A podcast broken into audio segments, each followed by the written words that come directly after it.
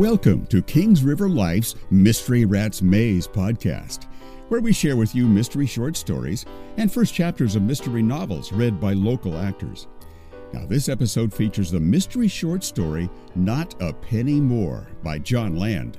It's read by local actor Larry Maddox. Not a Penny More was published in the Strand magazine a few years ago. You know, if you'd like to help support this podcast, we'll have details for you at the end of this episode on how to become a patron and get some fun perks. $3,000, Walter Schnitzel said, standing over the 1999 Toyota Camry. Not a penny more. Joe, of Big Joe's Auto Sales, ran a hand through his beard stubble with the texture of porcupine quills and pulled a half smoked stogie from his lapel pocket. He wore a white t shirt, matted with coffee and grease stains, and had a belly that flopped well over his belt. What if we could do better than this bucket of bowls? he asked in a gravelly voice, poking the air with the unlit cigar. See, brother, I don't sell cars, I sell dreams. And I think I got the perfect one for you. Right this way. Grudgingly, Walter followed Joe around back past a repair bay where a clipboard toting mechanic was calculating the value of his 1991 Sentra. They squeezed through a break in the fence, enclosing a rear lot full of junks and jalopies destined for the scrap heap, and stopped before a car Walter recognized as old Buick Electra, colored a faded shade of lime green peppered with rust. The wire like hubcaps were bent, the tires bald, the hood ornament broken off at the stem, and the windshield featured a lightning bolt crack down its center. Joe tapped the Electra's roof tenderly. Sure, she may not look like much, but this baby's got one accessory no other car's got. What's that? Joe smirked. What are you looking for? A car. I mean, really. Really? Come on, brother. I can see it in your eyes. See what? What you need. What you're missing. Can't put a price tag on that if it costs you a penny more or not. Joe slapped a fleshy arm over his shoulder, and Walter smelled something that was a cross between stale onions and scorched metal. Tell you what, Take it for the weekend and see for yourself.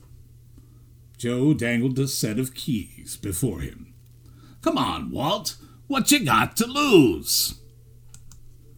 The Electra clattered, clinked, and clanked off the lot, its shocks so worn the car bucked like a bronco all the way to Walter's apartment parking lot. He collected his mail from the downstairs mailbox and sorted it once he was back inside an apartment that had not changed one bit in a decade. Wedged in among the junk mail and bills was a letter from his cable company. Walter tore it open and found a typewritten letter inside apologizing for a series of overcharges over several years. In his case, twenty. His enclosed refund check was for $1,245.72 the equivalent of nearly two weeks' pay at the accounting firm where he toiled in a cubicle amid younger men whose faces were still bright with ambition. He watched them come and go from those cubicles, rising to actual office spaces on the next floor, where the bathrooms were spiffy and scented with something other than urinal cakes. How Walter had dreamed of taking a piss without the harsh antiseptic smell wafting upward. But tonight, he was still reveling over his newfound windfall when he settled into his usual seat at his local diner's counter at six o'clock sharp, about to dig into the side salad that came free with the meatloaf special, when a woman's distraught voice grabbed his attention. I must have lost my wallet. I'll come back tomorrow to pay, I promise. The woman was blonde and beautiful, the kind Walter only knew from television, and had never spoken to in his life, not even once. Near tears, she continued to rake through her handbag, coming up empty before the diner's unforgiving owner. Recalling how fortune had smiled on him, Walter hopped down off his stool. How much do you need? He asked the woman when he reached the cash register, stretching a hand into his pocket. I couldn't possibly, she started. I insist, Walter said, coming out with a twenty. You're the nicest guy I've met in a long time, the woman told him. I'm Tammy. How about I join you? Tammy joined him for coffee, and Walter was so taken with her he barely remembered wolfing down the meatloaf special, his Friday night staple.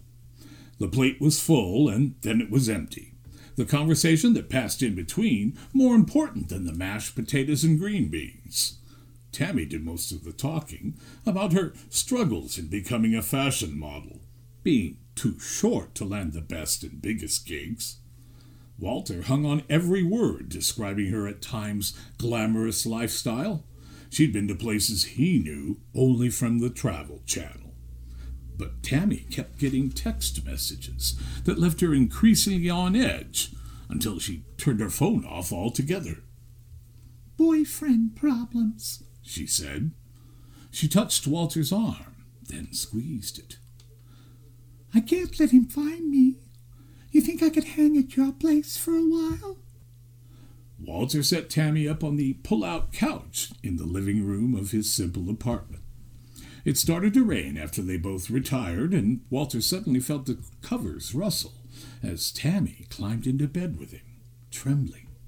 They always scare me, she said, voice cracking. Storms, I mean. Walter realized he was trembling too speechless, as Tammy snuggled up against him. When I was a little girl, I woke up in the middle of one, but I couldn't get my doors open. I remember screaming and screaming until my parents finally came. It felt like it took forever. Walter felt her hug him tight, then tighter, easing her hand through his thinning hair, still slick with Brylcreem. He thought he was dreaming, actually pinched himself to make sure he wasn't. He felt it happening, saw it happening, as Tammy eased him around and kissed him, and Walter Schnitzel's mind exploded in a rainbow of colors with lights flashing everywhere and something surging through him that felt like electricity, left him numb when it was over, and they fell asleep in each other's arms to the sound of what Walter thought was an old horn struggling to honk. Walter awoke to a pounding on his apartment door and rushed to it before it woke Tammy as well. Opened it to find a big man in a tight shirt glaring at him. I'm Frank, the bitch's boyfriend. She's still in there? Frank started to push his way past Walter, who stood his ground, flinching and jamming a hand instinctively outward. His hand struck the door and sent it flying backward into Frank's face, leaving him dazed enough for Walter to punch him square in the nose. Impact sent a shower of blood cascading out both of Frank's nostrils as Walter slammed the door, trying to shake the pain from his hand. My hero, Tammy said from behind him, moving in to hug him tight. Walter drove her to the airport in the old Electra and walked her as far as the security area would allow, where she kissed him tightly. I'm back from Europe in three weeks, she said, tucking her cell phone number into his jacket pocket. Call me. Tammy kissed him again and ruffled a hand through his hair. Sticky, she giggled, licking the Brylcreem from her fingertips. But sweet. Then she backed away slowly the boots worn over jeans etched perfectly to her body, clacking against the tile. Walter tried to say, I'll call you, but only air emerged over the lump in his throat. He stood there until she was through security and down the concourse, then steeled himself with a deep breath as he turned and started off. Everything around him looked different. The women, not as beautiful as his Tammy. The men no longer seeming bigger and smarter and better in every way than he. Walter caught his reflection in a glass wall, not turning from the sight for a change, but at the same noticing his clothes looked rumpled and frayed. Tammy's cell phone number tucked in his pocket, he used some of his cable refund to buy some new clothes for the first time in years. He looked at himself in the dressing room mirror and barely recognized the man who looked back. The same Walmart had a sale on contact lenses, and he decided to give them a try too. What do you think? The technician asked, holding up a mirror. Nice change, right? Walter smiled, thinking instead of the Electra, parked closer to the Walmart entrance than he'd ever gotten before. He went to the movies that night forking over the full $12.50 instead of the $6 for a bargain matinee. And for once, he didn't slump in his seat, uncomfortable in his aloneness. Because in three weeks, Tammy would be back. Maybe sitting in the seat next to him.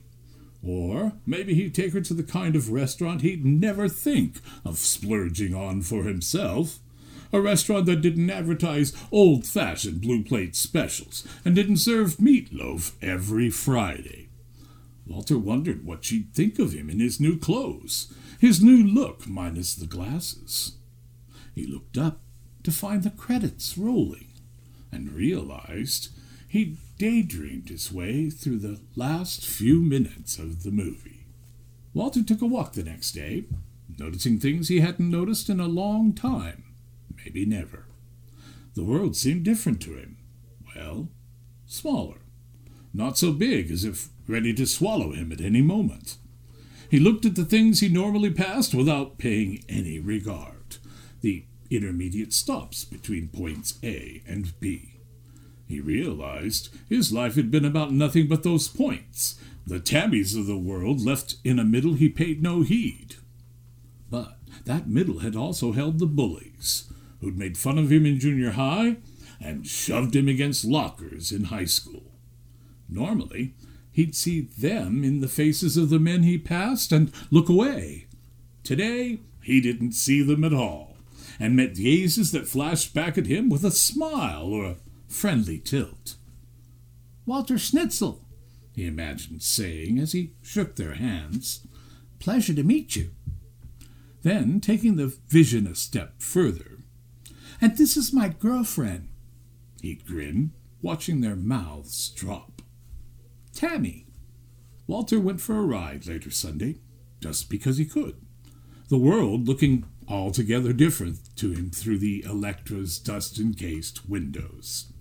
He remembered how Big Joe had looked at him, eyes twinkling, as he dangled the keys.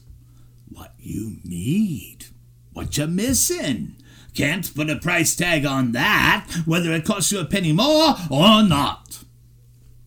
Walter patted the faded dashboard tenderly, something shaking on the car's underside.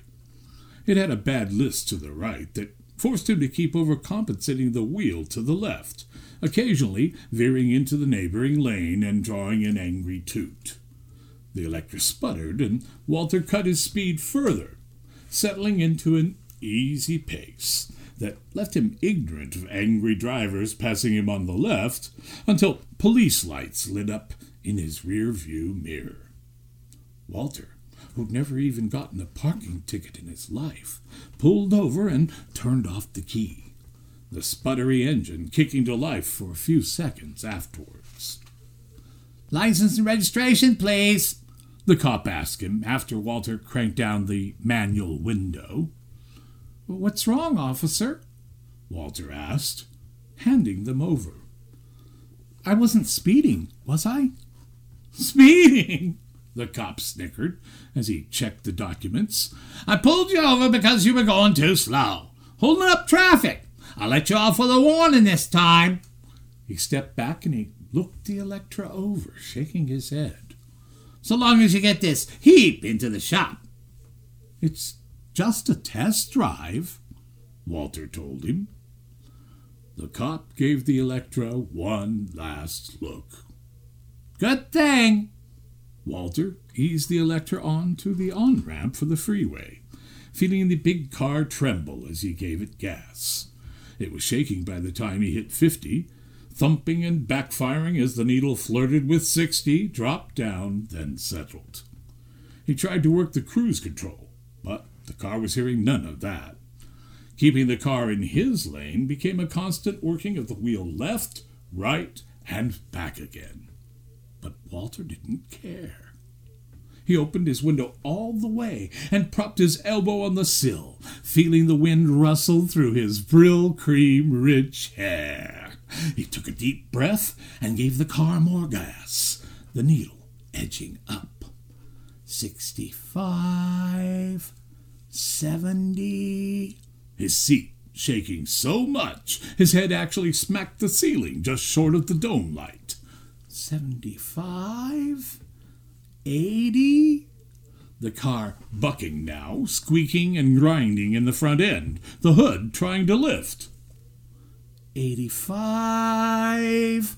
The Electra gave up there, something breaking loose on its underside, and Walter rode with his hands clenching the vibrating steering wheel. The breeze blew harder, the world jerking by before him. That world seemed not as big or as scary, and he felt his breathing steady, even as the car settled and quaked only slightly. Walter drove with one hand on the wheel again, in control, free of his cubicle and his meatloaf special and six dollar matinee. The sun was warm, the breeze cool. All in all, Walter couldn't recall a more pleasant day. He realized he'd stopped checking the rearview mirror, the hinge of which had rattled loose. But what was behind him didn't matter. All that mattered, Walter thought, as the car shimmied and shook, was what lay ahead.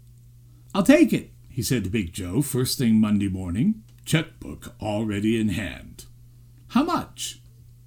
Your car plus, ah hell, let's say ten grand even. Walter stopped his pen halfway across the top check. Ten thousand? Not a penny more. Big Joe shrugged, fresh coffee stains like ink blotches on his white t shirt. He peeled the plastic from a stogie, stuck it in his mouth, and lit it. Can't put a price tag on luck now, can we? Walter held his gaze, then moved his eyes to the Electra. Is it magic? Beats me, brother. I only know it's not for everybody. Car came in the morning you showed up here for a reason. Man's son dropped it off after his dad died a millionaire. But he was flat busted the day he bought it from me in 2000. Just like you. Oh, I wasn't flat busted. Oh, no? Big Joe wondered, as Walter wrote out a check for ten thousand dollars. Big Joe tossed Walter a wave as the Electra clambered off the lot, nearly bottoming out on its worn shocks. He lit his stogie and puffed away until the old junker drifted out of sight. Then moved back inside his office, where the woman Walter Schnitzel knew as Tammy was waiting. We said five hundred, right, babe? Seven fifty, she corrected. and a hundred for Frank. Combat pay.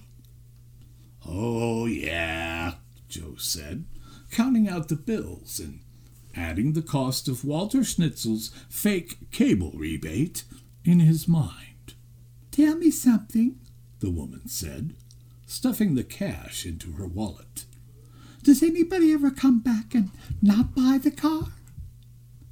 Big Joe winked at her, cigar smoke staining the air between them. I don't sell cars, babe. I sell dreams. So, you available next week? If you'd like to help us be able to continue to bring you more mystery fun, check out our Patreon page at patreon.com slash kingsriverlife. Become a patron and get some great perks. Even a dollar a month can make a difference. And we also have some cool merchandise available on Redbubble. Check the show notes for the link. You can also find the links there for Kings River Life. For more mystery podcast fun, check out the Poisoned Pen Bookstores podcast. Authors such as Diane Gabaldon, James Rollins, Michael Connelly, Janet Evanovich, and Jacqueline Winspear are regular guests on the Poisoned Pen Bookstores podcast of Conversations with Authors.